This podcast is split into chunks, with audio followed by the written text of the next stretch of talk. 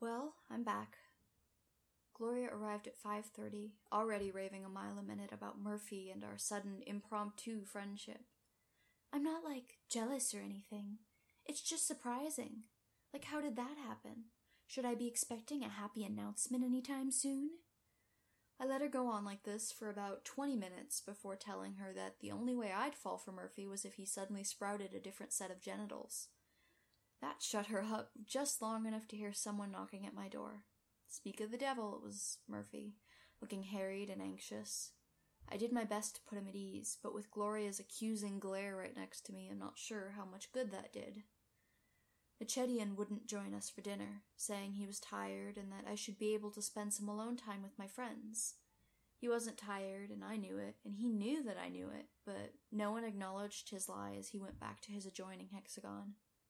Our family got lucky, having once been so large that we can still have an entire gallery to ourselves. But I've never been gladder of it than I was that night, because we had a lot to talk about. We left the heavy stuff for after dinner, only chatting about class and our shared history and how silly it was that we hadn't done this sooner and all that. I played wingman to the best of my ability, only to get glares of reproach in return. Ah, well, like I always say, the life of a wingman is the life of a martyr. Anyways, when the plates were empty and our stomachs were full, it became clear that the time had come. To Murphy's everlasting credit, he didn't beat around the bush, pulling himself closer to the table so that he could lean on his elbows. So I have a source that says the government official is being sent down here to do an investigation on the Puritan problem we've had recently. The word is he's crooked and owes his alliance to the highest bidder, and wherever he goes, disaster always follows. He wasn't looking at me, but at Gloria, and she looked right back at him, calm but focused. It struck me at that moment how much she was her father's daughter. She held herself like royalty, at ease in even the most critical situation. I was a little jealous of her at that moment and tried to mimic her posture. Define disaster, she said. Political scandals, food shortages, terrorist attacks, you name it. Nothing that can be drawn back directly to him, mind you, but enough to drive a wedge of fear into any community. Nobody I talked to would say much, but from what I heard, anyone who messes with him mysteriously disappears. And you think my father has something to do with this? She asked this quite calmly, like she were asking for the time, but Murphy shot up immediately. No, he said. Forget about your dad for a minute, I said.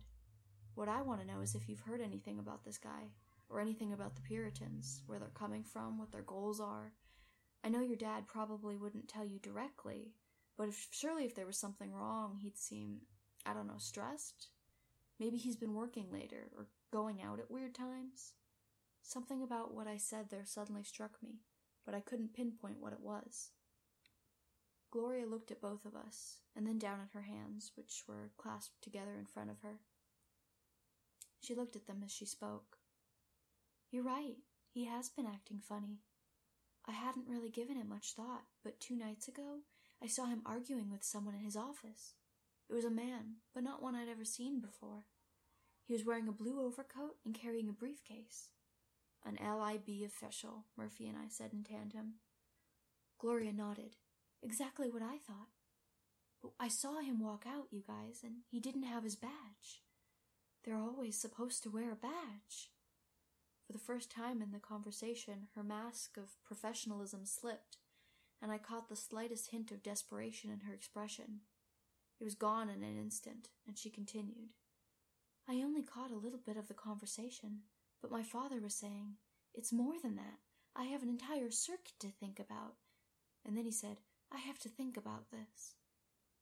In between anything my father said, the man moved like he was responding, but I didn't hear him say anything. That's what caught my attention in the first place, Elpis. I thought he was talking to himself. She took a deep, shuddering breath and closed her eyes. Murphy laid a hand across hers. Do you really think it was the same man you heard about? she said. The snake. I waited for his answer. I really don't know, he said. I'd like to say no, but it sounds like him. But don't worry, Gloria. We'll get to the bottom of this. But what then? I asked. What happens then?